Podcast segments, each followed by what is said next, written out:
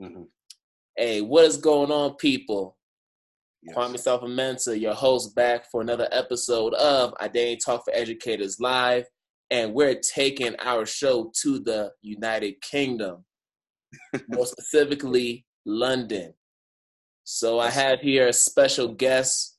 Uh, this is a brother who I recently started following on Twitter, and he's doing some phenomenal work in the education space in the UK, in the areas of classroom management, and just teaching and just teaching teachers how to build positive relations with children.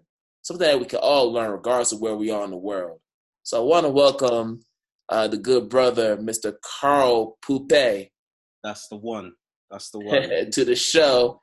And we're going to be talking about everything from the work he's doing in the UK to his book, which I just recently purchased, The Action, Action Hero Teacher Classroom Management Made Simple. And I'm already two thirds into the book, started reading it a couple days ago. I'm about to be done with this. So it's a lot of great information. We're going to really delve into some of the content that Carl shares in his book. So let's welcome Mr. Carl Poupe to the show. Welcome, my brother. And I, I just want to add on um, again, is the feelings mutual, man. Um, you're doing fantastic work with what you do. I didn't even have the chance to say that to you.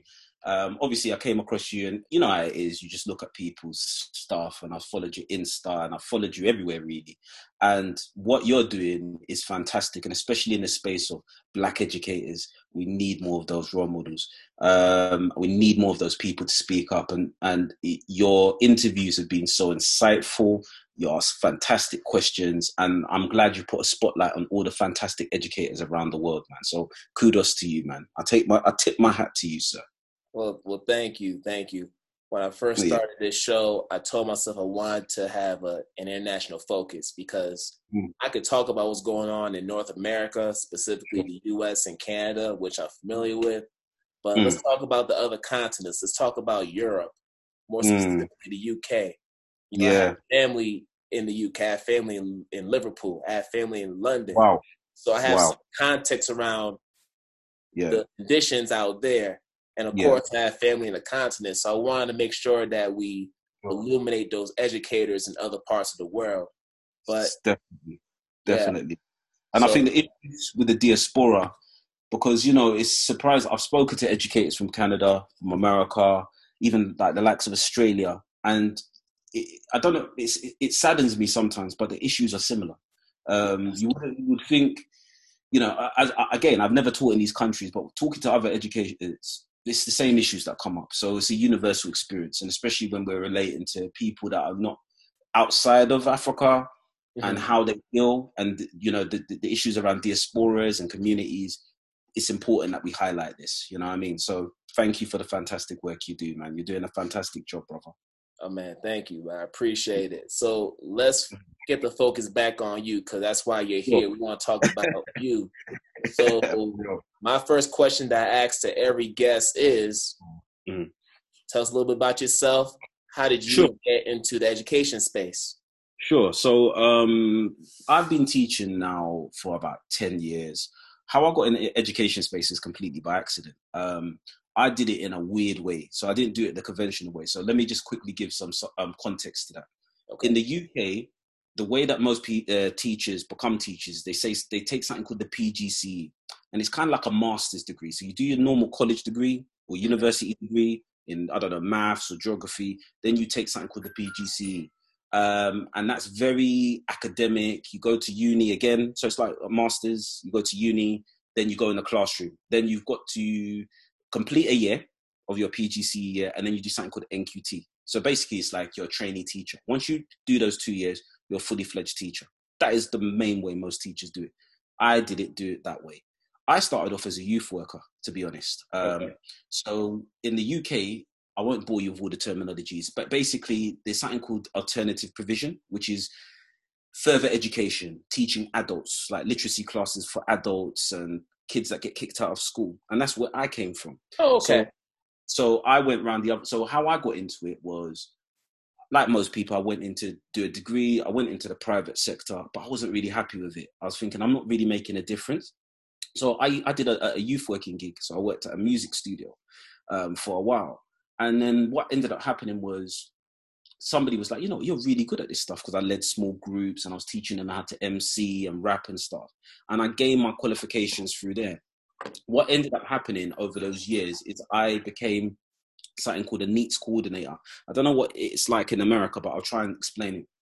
In the UK, a NEET is somebody who's not in employment, education, or training. So these guys do their GCSEs, which for you would be the G, what's it called? The GED? Oh, GED, yeah. Yeah, that's so our, our equivalent is called GCSEs. Now these guys, I don't know what it's like in the states, but if if you fail your GCSEs, life's not going to be very easy for you. You're not going to get a job. You're not going to do anything. And yeah. what we found was that those people that failed their GCSEs often were more likely to become, you know, victims of crime, criminals, low life expectations. So the government started a program about ten years ago um, where they put money behind it. Um, people like myself who would basically go and say, look, you failed your GCSEs, but we're either going to get you into higher education, which is college, um, or university, or we're going to get you a job. Because if you we can get you into those things, you're not going to become a victim of crime. Now, I don't know if you've been watching the news in the UK and you've seen the stabbings. I don't know if in America they show like we've had a, a crime wave in London, stabbings and killings and stuff like that. Mm. Have you seen much of that on the news? They uh, spoke about it. Maybe BBC News and other international news outlets, they touch on that. So they touch on it, but it's really bad. And one of the things that happened was basically about five years ago, my project got shut down um, because the government in this country had something called austerity, which basically meant the government said we have no money, we have to cut a lot of the projects out. So projects like mine uh, got cut completely. And I remember saying to my colleague when we left, they said, you know, I said to him, I said, there's going to be blood on the streets because there's not so like the youth centers, all those other places were all cut, uh, all the provisions for young people. So those guys that were that slipped through the net ended up becoming, you know, in gangs, taking drugs, and that's why we're seeing a lot of problems in London today. But luckily for me, I got a lot of my teaching qualification through that, and then I went into mainstream schooling. Um, but what I realized was that because of the people that I was dealing with, these guys were uh, vulnerable learners they had um, you know a lot of mental health issues, drug issues, uh, antisocial uh, personality disorders. I got specialist training, um, and that really helped um, me. But I realized my colleagues that went through the PGCE route didn't get all that training. So after years of watching my colleagues struggle, I thought to myself, you know, I want to, I want to put the book together, and that's what you're holding in your hands. That's the long and short, but there's other little micro steps. But that's the long and short of my journey so far. All right, man. That's awesome. And as I was reading your book, you did touch on the fact that your mm-hmm. starting teaching was in an alternative setting where you had yeah. a lot of students who were mm. NEET students, yeah, uh, yeah. Students, and they were getting into trouble in their previous yeah. schools. So very similar setting to the U.S. where you have a lot of alternative schools or settings where kids who are considered uh, quote unquote misfits or mm. mm-hmm. just troublemakers. They just get sent to this uh, vicinity, this facility yep. where they get more training, but it's more aggressive because of the oh, yeah. of the of the kids. Cool. Yeah. Which yeah. can be counterproductive. It so, can. Yeah. Mm. So can. yeah, mm. um, I'm thinking to myself, in the beginning, Mm. I was the teacher that was like cool. Yeah. I'd be buddy buddy with the kids, be friends with them. And this yeah. is when I was working at an after school program. Sure. It was a work study job while I was in college, you know, university. University. And, um, and I really loved it. And I thought mm. to myself, you know, I'm gonna change some kid's life just by being there every day, had this romanticized vision of mm-hmm. what it meant to be an educator, what it meant to be a mentor. And I took that with me into that space. Sure. And I thought, okay, if I could just kind of mm. dap it up, be buddy buddy with these kids, they're gonna respect me because I'm being nice to them. And what mm. I realized very quickly was that it doesn't quite work out that way. Sure. So in your book, you had an example about uh, Toby. I was Toby, right? I was I was Toby. You know, I was a nice guy. I cut the kids slack when they were, you know, doing things they weren't supposed to do. Yeah. And man, it totally backfired on me. And it took me a while to understand why that was the case. How's it that I could be so nice to them and then in return I get all this cruelty? Mm. So it wasn't until a coworker of mine spit some wisdom to me and said, Hey, you mm. got to be firm with them. Yeah. You know, you can be respectful and yeah. friendly to them, but you can't be friends with the I'm kid. nicking that from you, Kwame. Yeah. I'm, I'm, nicking that from you. You can be friendly, but you can't be friends. I'm yeah. Stolen. Stolen. I'm just yeah. yeah. Slippery slope. Slippery slope, man. And yeah. Yeah, no, you're, you're yeah. spot on. You're spot on. I mean, all of us start in that way. And again, it's difficult because um in London, where, where I'm based, it's very multicultural. So obviously, and but but uh, let me let me ask you a question. I want you to guess something. Okay. There's half a million teachers in the UK. Okay, as it stands at the moment, half a million teachers. How many of them do you reckon are from either black or Asian or minority ethnic backgrounds? In a percent, what would you say? How many of them? Well, given what I know about mm-hmm. the UK education system, I would say it's a very small percentage. Sure. Any numbers? I'm pushing. Um, I'm gonna go with I'm gonna go with ten percent. Ten percent. All right. I'm it's even smaller than that. And, and I was shocked because I found this out last year, the end of last year. Of all the half a million teachers that we've got in the UK, it's only two percent which classify themselves as ethnic minorities, which is absolutely shocking. Wow. Two percent of all the teachers in the UK. I'm not a mathematician. I'm not a mathematician by trade. You probably can work that out, but I don't know how many in terms of a number that is. But only two percent. So we are a minority of a minority. Now, wow. if you look in places like London, London is, where in in the UK, most of the major big cities will house most of the ethnic minorities. I think 70% of all ethnic minorities live in the big cities in the UK, whether it's London, Birmingham, Manchester, Liverpool, um, Oxford. So what you've got is you've got a, a, big disparity. So going on to leading on to what you were saying about Toby, what what I felt, I started off as a Toby as well, mm-hmm. very in my teaching career because obviously what you what, what not obviously should I say, you've got in London a lot of children that look to you and say, "Wow, you're a teacher, you're black like me," so we can relate. So you think, oh, I'm going to chop it up with them and talk to them. But mm-hmm. as you rightly said, if you don't have the other frameworks in place, what ends up happening is that you end up taking on a lot of issues and it becomes a boundary issue.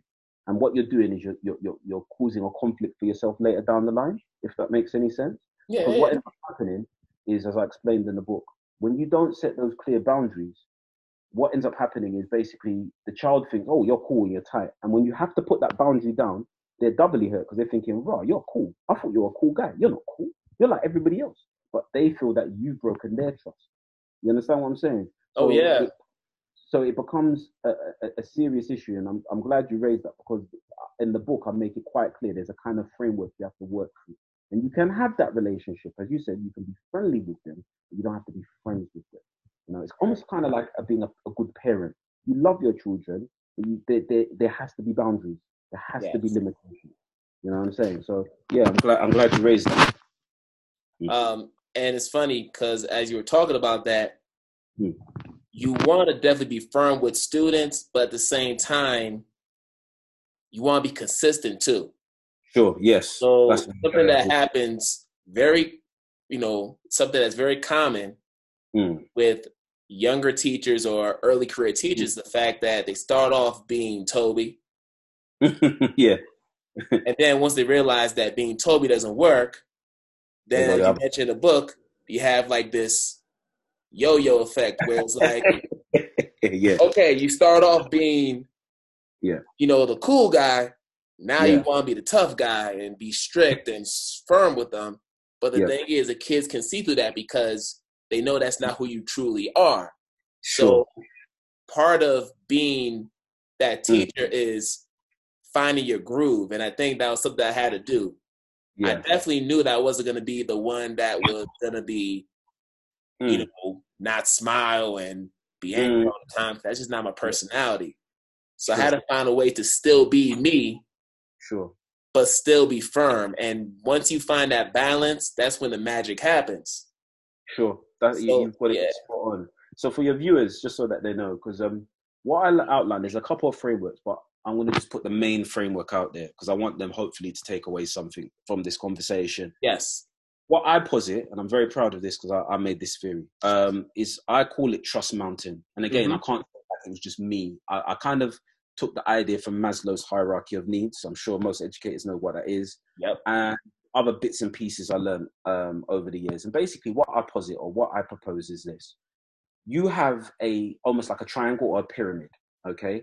And when you, so when most um, teachers go into a classroom, they just look at their class as some homogenous blob. They're just 30 kids or how many that is in there. But when I walk into a classroom, I'm splitting it into four. All right. So what it basically means is imagine you've got a triangle. And probably what I'll do afterwards, I can send you um, something, a link, so they can see this, and it probably make it easier to describe. So they can have a link. I'm sure we can do that, right, Kwame? Oh yeah, if you, if you send a link, I'll try to I'll try to attach it to the, the links. Yeah. Yeah, exactly. So basically, what you've got is you've got each each of your students is on a journey, and it and their behavior, how they behave in class, shows where they are at with you. So if you imagine this triangle, and right at the bottom, you've got the worst of the worst kids, like they they they, they won't listen to you, and right at the top, at the peak of this mountain, you have the best kids. And what your job as a teacher is, is to figure out where your students are on this, on this pyramid and try and get them a level higher. And how you do that is using two levers in the book, which I describe as authority, and the other level I describe as warmth. But let's look at the pyramid for a second. So, right at the bottom level, I described it as having what we call a disruptor. A disruptor is a person who will come in your class and they won't listen to you. They can be aggressive. They can be rude. And this is where we call what I call flashpoint situations happen. This, this is where you're, you know, so you tell John, I call it, I said, this is the realm where Johnny Table Flipper lives, right? This is the realm where you say something, no, I'm not doing it. They flipping yeah. tables, they're fighting. And that's the lowest level. That's the toughest level, right? Yeah. The stage above that is what I call compliant. Now, a compliant is the level where I call the class clowns. These are the guys that crack jokes, you know, they just they, they, they're just annoying, right? They're irritating. They're fidgeting. They're elbowing people. You tell them to stop.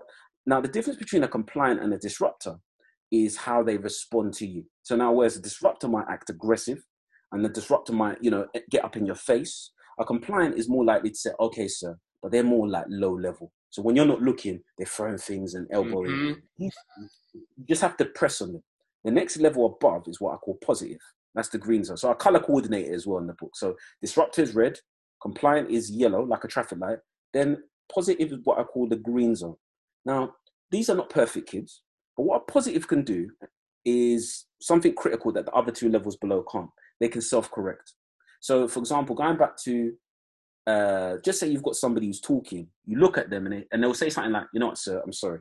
I'm sorry. I know I was talking. I know I was messing around. That's positive because yeah. you didn't have to say anything to them. You literally looked at them and they're self correcting, they're thinking about their behavior. And then the last level, which is the beautiful level, I wish everybody can get to, is what I call engaged. That's what you see in Harry Potter films. You know what I mean? Where they're all sitting and, yes, sir, I love it. That mm-hmm. where they engage with you, that you're vibing, they want to learn, they're enjoying the lessons. Behavior is not an issue because they're just so locked into the lessons. Now, what I posit in the book is, of course, most people, you know, if it's anybody else, they'll say, yeah, I could get your class to be engaged. It's no, it's not going to happen. I'm sorry. I'm sorry. Don't buy the book if you think that's going to happen. No. The, the reason why people are disruptive or compliant is, is complex. And I put that in the book. If you've got a child, for example, who's being abused at home, being beaten up, being, you know, is not eating, you can't expect them to come to your class and behave themselves properly. And I've met kids like that. I've dealt with kids like that. So with that person who's disruptor, maybe I'll say the best I can get him to is positive, yeah, or the best I can get him to is at least compliant, right? Each child is unique, but what I can promise is if you follow the tips in the book, you can take them up one level. And if you took every single child one level in your class, your classroom would be completely different cl- classroom, right? I've had kids who literally tear down like everybody else's class, and the mm. kids will come to me and say, "You know what, sir? You're the only person I behave for," you know, and that it, that shows the power of what you do. And over time, yes, if you've got a disruptor and you've got enough time. So in the UK system, secondary school system, you start from year seven to year 11. So that's grade six all the way to grade 10, yeah. which is from about 10, 11 all the way to 16. Yes. If you've got somebody who's disruptive and they get extra help like therapy and other things get put into place, maybe over time you can get that person to become engaged. It's not impossible. But what really annoys me is when these behavior management specialists come and say, you can change your student. How difficult it is for us to change as adults, you know? There's a mm-hmm. lot of things going on. And again, in the book, I talk about becoming a detective. You need to know who your students are. So hopefully that clarified it. So when we're talking about what you were talking about, again, I, I, really quickly, I'll speak about um, a behavior management styles. So Toby is what I call the doormat. A doormat is a person who's very empathetic and warm and lovely. So remember the two levels uh, levels we're talking about, authority and warmth. and warmth. They are on the other end. They are very warm and empathetic, but they have no authority. Okay, none. So what that basically means is that they let the kids get away with everything as you were describing. That's not good mm-hmm. for the child because you're en- enabling the child. You're not helping the child. All right. On the other side of it, the other lever, you've got somebody like a Mike who's all authority, no warmth, no empathy. So this guy is a, what I call a dictator, right? So he's like, sit down, be quiet. Huh? Why are you breathing? You breathing? That doesn't work either because you're just going to aggravate them. So in the middle, so you've got somebody who's really warm but no authority. The other side, you've got somebody who's really authoritative and not warm. I say the right teachers often have that balance. They can be very empathetic, but they can also have that authority. And authority is not authority has become such a dirty word in our society. People don't like authority. But what I argue in the book is authority is not only about, you know, telling people what to do. If you go to a doctor and you've got a lump on your leg, he is an authority. He will tell you what that thing is on your leg. You understand well, what I'm saying? Let me help you out with that. Let me hmm? help you out with that because I actually read about that. So sure. in your book, you talk about authority in two different fashions. So there's what you call the positional authority. In this yes. case, okay, I have authority because mm. I'm at a higher level in the hierarchy than you are. So let's say I'm a principal, I'm a superintendent. Mm. Because mm. of my position, I have authority. Mm. then we talk about personal authority. That goes back sure. to what you said about this idea of empathy, this idea of warmth. Mm. What kind mm. of person are you?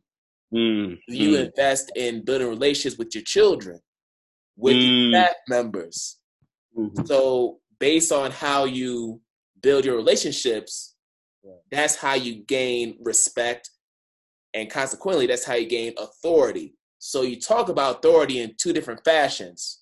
I'm a movie buff, and I think one of the greatest examples in movies of somebody who has fantastic position authority is Captain America. Now, I use this in training because I train a lot of teachers because they're like, how does that look like? I explain it like this Captain America, he's not even a superpowered human being. Okay, yes, he's peak human physical power, but he's not as strong as the Hulk. You know, no. he hasn't got the technology of Iron Man. He's nowhere near Thor's level. You know, in fact, he's one of the weaker ones. He, you know, the only people weaker than him is probably uh, what's their face, Black Widow and Hawkeye.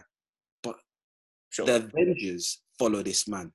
And what we see in the MCU is he earns every single one of their respect. He speaks to them on their level.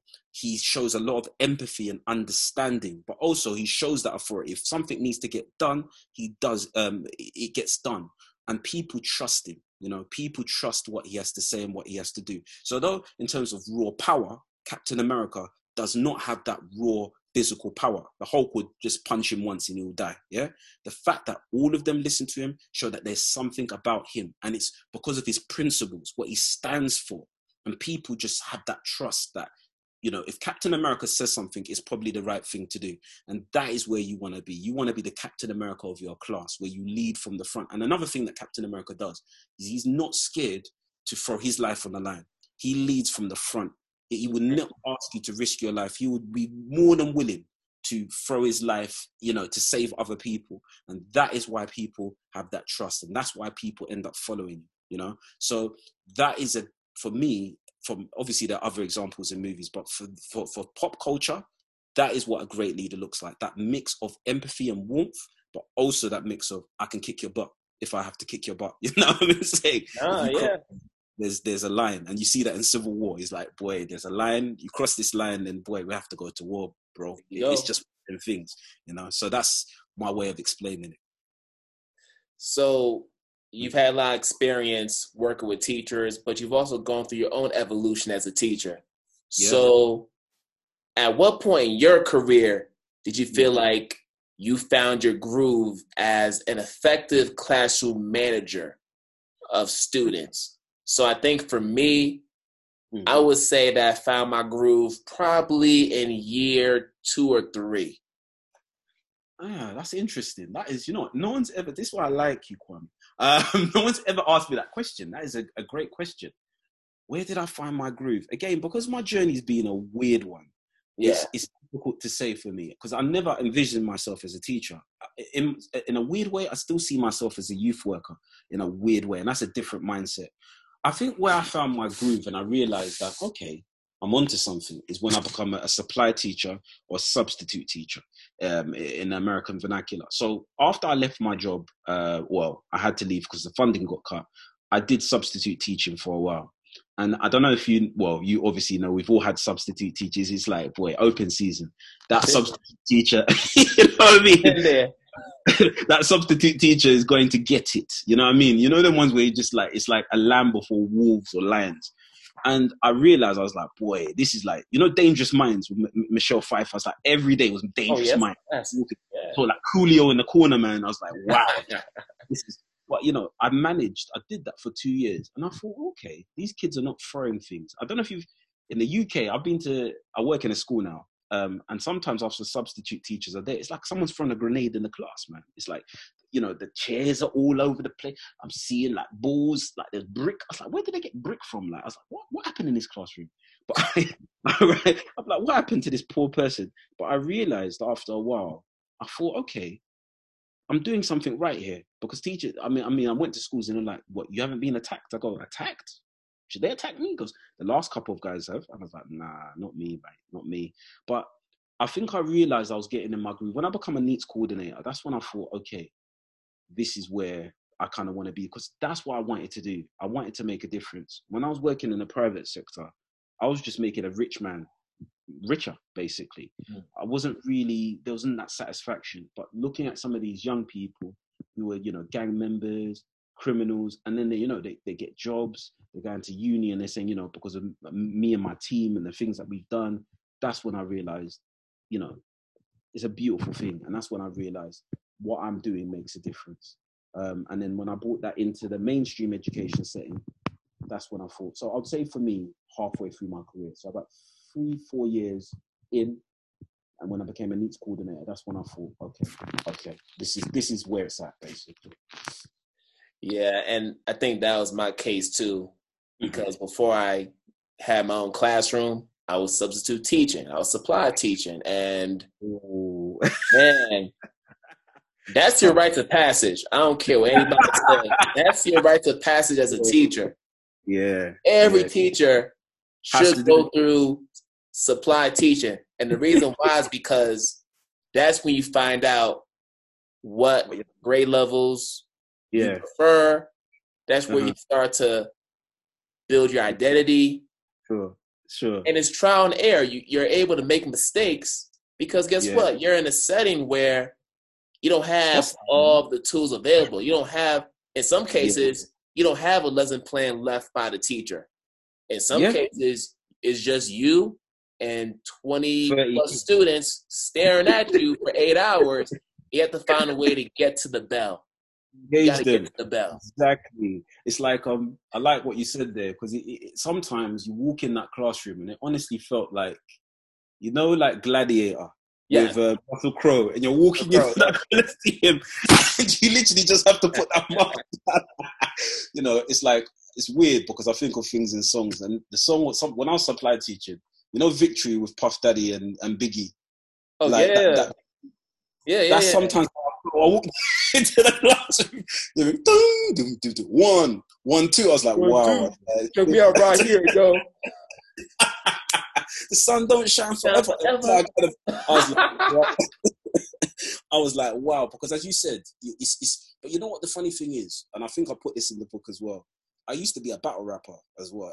This was another lifetime. I'm an old man now, but back yeah, in the day, same I found this, it's weird because the skills I learned when I was battle rapping, you know, you know how it is. I'm sure in the states, obviously, you guys started it. You step on a stage, it might not even be your crowd, and you got to win the crowd. You not only have to beat the MC, but you've got to win the crowd. Mm-hmm. So, and then I became a host of these kind of battle rap circuits. So it was, it was, it was. I still had that same thing, and there was psychological tricks that I could do to kind of win them over. And again, it's funny you said that because a lot of the things that I put in the book came out of that period because I, I, had to learn because you've got to build rapport quick. You've got literally, I said in my head, you've got five minutes. And if you've lost them in five minutes, the next 55 minutes are going to be hell. You're, yeah. you're, you're going to be, you're going to have balls of paper thrown at you. You're going to be sworn at. You've got to win them over. You've got to do something. Mm-hmm. So that is the, the, skills that were kind of there. So now you're, you're spot on. You're spot on. So I was lucky in a weird way. Though people like when I say that to people, I did like supply teaching for two years. Like, how did you survive? Oh, poor dear. Like that was some of the best times of my life because again, you have to just win them over, and that's what gave me that advantage. So when I went into schools, I was like, this is a piece of cake because you know over my experiences. So yeah, that's what happened, man. So a brother in supply teaching. It's not easy. Yeah, it, I mean, and that's why I have so much empathy for supply teachers now when they relieve me for a day or two. Like I'm mm-hmm. very like I always make sure to have my mm-hmm. lesson plan ready, seeing chart ready, the schedule mm-hmm. ready, the agenda. I'll even update the board from so they don't have to worry about it because I've been there. I know how it is. So for me, now that I'm a classroom teacher, my job is to try to make the job of the supply teacher easy. as easy as it possibly can be for those eight hours. Now, as far as what happens from that point on, man, they on their own. I've done it I can uh, within my capacity as a classroom teacher. Yeah. You as long know, as they don't wreck your class, you don't come back and your class is wrecked. As long as your class ain't wrecked, yeah. As long as if it does, I'm not putting on the teacher all the time. Sometimes I might have to, because you know mm. there's there are different types of supply teachers. You have some who are more proactive, mm. and they you know they might get their butt kicked, but you know what? The effort is there, and they'll make sure that they follow through on the lesson plan the way you want them to. and then there's some who sit behind the desk for eight hours and let the kids run amok. and you know which ones I'm talking about too. Yeah, I know those ones do. They, they, some of them just say blatantly, "I don't really care." it's like I'm getting paid for the day, regardless of whether the class is in one piece or trash. so they could care. They could care, you know, any less. But uh, it, that, you know, that's always interesting. But um, I did have a question. Go for it. And you kind of answered a lot of questions that I had just sure. through the conversation. Sure. But I wanted to touch on the social contract that you talk about in the book because as I was reading it, it's very similar to what we talk about here in the US called restorative practices. Yes, yes. So I don't know if you're familiar with the term restorative practices, but a lot of those elements in the social contract are parallel to, to restorative practice because when you're doing restorative practices, right, mm-hmm. we have the teacher and the students co-create what we call agreements. Yes. So the agreements are the expectations that we want to have in the classroom. It's mm. a team mm. approach. Yes. So so you I guess you could call them norms. Yeah. Because these are what you want to have happen within your classroom. So it's not like rules where you know the teachers or mm. figures they dictate yeah. what happens in the classroom, and the te- and the students have no input on that. So I want to I want to talk about that because I just saw so many, um, a lot of intersectionality between restorative practice and what you talk about the social contract. When it came to being a NEETs coordinator, um, I went in. So a lot of these, so the, the, way the UK system works is for you to be put in alternative provision, you've got to be kicked out of two mainstream schools. So mm-hmm. just say you went to I don't know Martin Luther King School, uh, high school. You got kicked out of that, and then you went into I don't know Barack Obama High School, and then you get kicked out of that. What the authorities would do is they'll put you in a, a, um, a, alternative provision. That's what we call it. Now the problem with that, by the time they reach alt provision, where I am, they are completely jaded with the school. They hate school, right? They want to. What my experience was is they want to break the rules. They want to push against the boundaries because they, a lot of them felt like they were prisoners, right? Mm-hmm. So in the book I spoke about when I first did this, I had to go to the center because there was a center where you go and pick them up because they have a reduced timetable. They can't even do a full eight hour day. Yeah, they can't even do a full eight hour day. They we, right. we had to start with four hours because they were they were you know that difficult to deal with. Mm-hmm. And I realized dictating to them and saying to them, "You're going to do this and that and that and that," that put, put a lot of triggers. You understand? That put a lot of triggers. And what I found over time was that they felt that a lot of these guys, the reason why they manifested such behaviors is because they felt that they weren't being listened to. They felt they weren't respected. They'll say things like, "The reason why I'm in here is because I'm a bad child," or "The reason why I'm in here is because I'm useless." So I had to come by accident um, I, have learned about restorative practice later, but by accident, I was like, okay, let's go with that team ethos. The thing with what I did with the social contract was because I involved them, they felt they had some ownership on it. They felt that they were a part of something. Somebody wasn't dictating to them, they were listening to them. Okay. And when you give children that ownership, when you give them that ability to say, look, this is your classroom too. Yeah. They respond differently right? And it comes down to society as well, because we as a society, um, we, we no longer trust authority figures. In America, it's interesting because I read a report, I think by the Pew Research or something like that, and it was yeah, really yeah. interesting. They were, talking, they were talking about in America, and I'm sure it's the same in the UK. They were talking about in America looking at how much they do like surveys um, every couple of years, and they're looking at the trust they had in the government. And what was interesting, they, they started this in the 1920s, and just say that you know the trust in the government was about 60% it actually peaked in world war ii so it went up to like 75 to 80% that the, the american people trusted the uh, you know the president. Yeah. as the years went on it started to dwindle but not that much. But what happened was in 1975 was nixon watergate? I think his watergate uh, was yeah, in the 70s yeah. And if you look at this research they show the graph. The trust in the government went off a cliff. People just lost all trust and it's been hovering. Just say it was seventy percent there, it went down to like thirty percent, and it's not ever really recovered.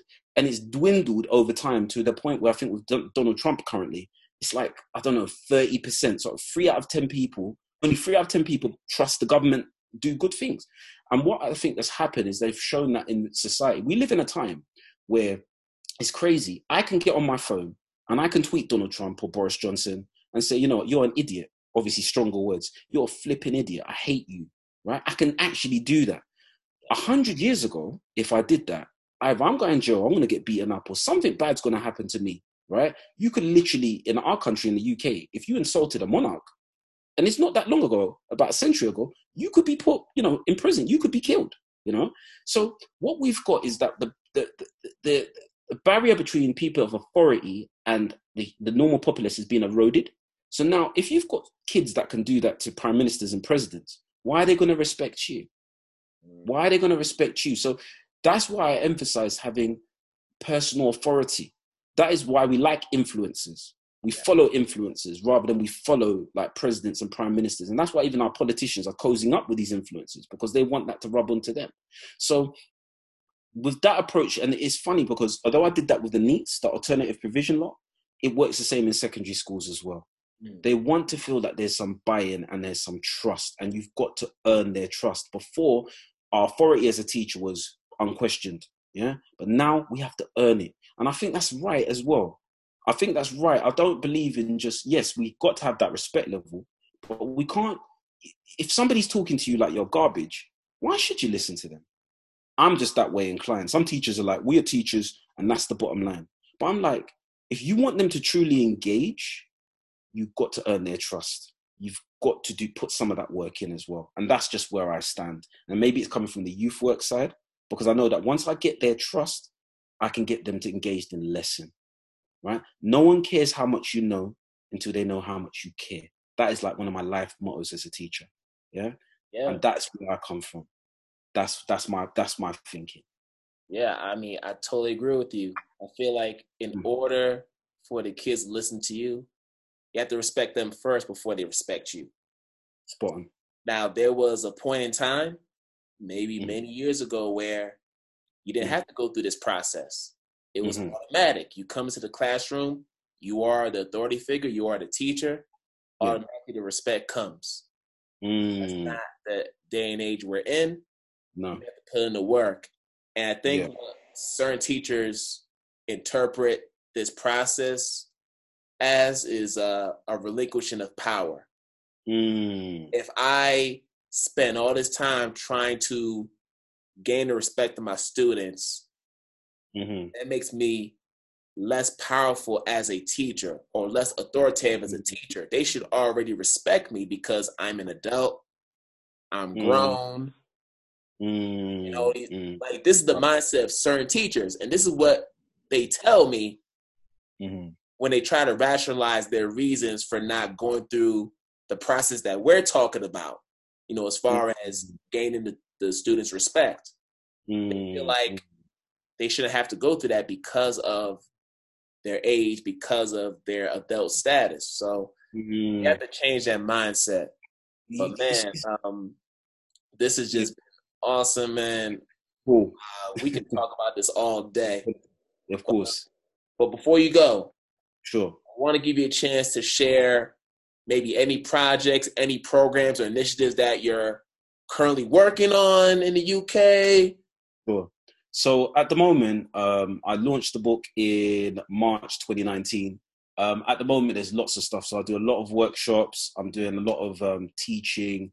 I've got a big announcement. I can't say it yet. I'm, I wish I could, but in uh, next week I've got a big, big announcement, which is just watch this space. I'll give all my handles and that. But basically, I do a lot of training. I do a lot of training. So if you're in the UK, um, reach out to me. I do a lot of workshops. I do a lot of. I've been asked to do a lot of speaking as well. So I'm doing a lot of keynote speeches uh, about education and stuff like that. So um, I'm based in the UK at the moment. But hey, if somebody from you know your viewers are all from around the world, you send me the ticket, I'll come. so, you know what I mean? So if if if if there's, if there's anything if you want any training or anything, we can arrange something. We can arrange something. But yes, I am at the moment consulting uh, um, teachers, and um, I'm working with um, a college at the moment, and I'm I'm I'm I'm really excited about this project. I can talk a bit about this one where um, new teachers basically using the the tenets of my book.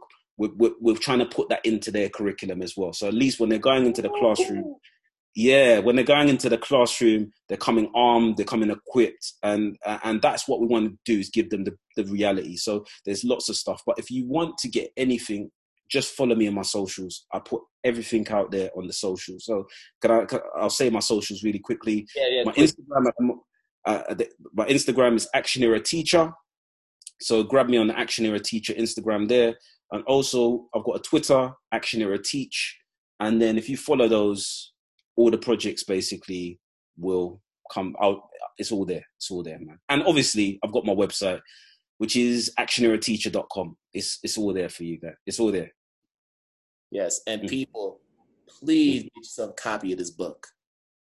Get Thank you. a copy of this book. I mean, a lot of information here is crash management 101.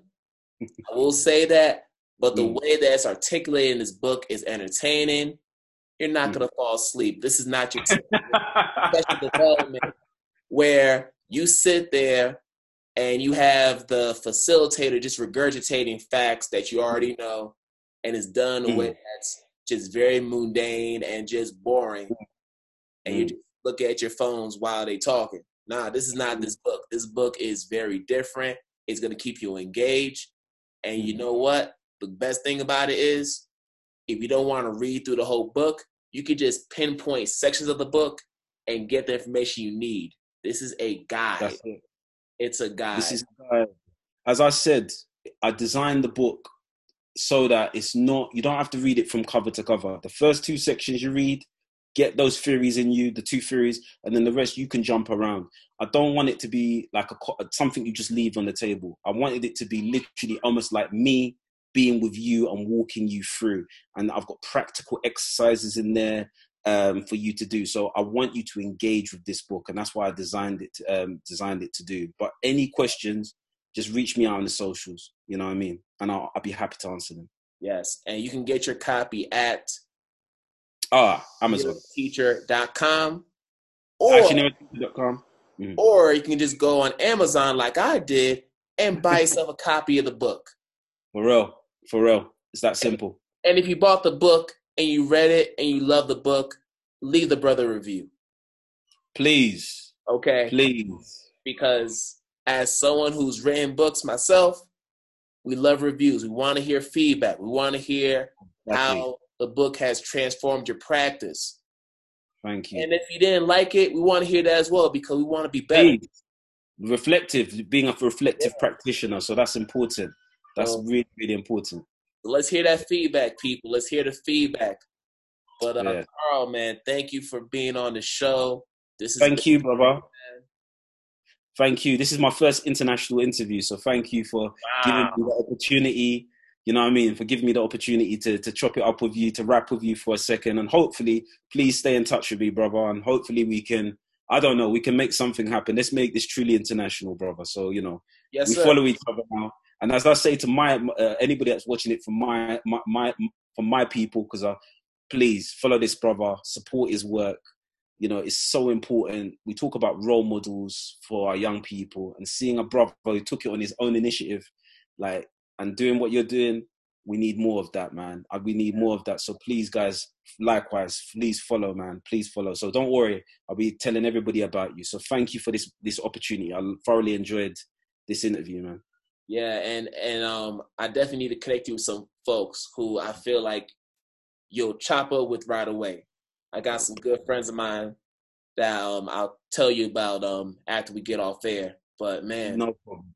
Man, uh, Thank you, brother. incredible things, man. Just keep it up, man. When I get to the UK, because I told you I have family in London, I got family in Liverpool, Manchester. Man, when I get out there, man, I'm gonna be looking out for you, bro. Holla at me, man. Holla, listen, holla at me, man. We'll go for coffee. You know what I'm saying? We'll chop it up a bit more, you know, holla. So, you know, hopefully, I don't know if I'll ever go down to Ethiopia. But if I, if I if I'm ever down in the, those sides, man, at least I know somebody from there. So you just you could just you know what I mean take me for a coffee or whatever. Shisha. I don't know what they do down there. Shisha, I presume. But yeah, no. When you come to London, please feel free to visit. Maybe who knows, we can put a little something something together, and we can show the UK what you're about, man. Because you've got a lot of important things to say as well. Yeah, man, absolutely, and we'll mm-hmm. make that happen. But um, we're gonna mm-hmm. wrap up, people. On behalf of Mr. Carl Poupe.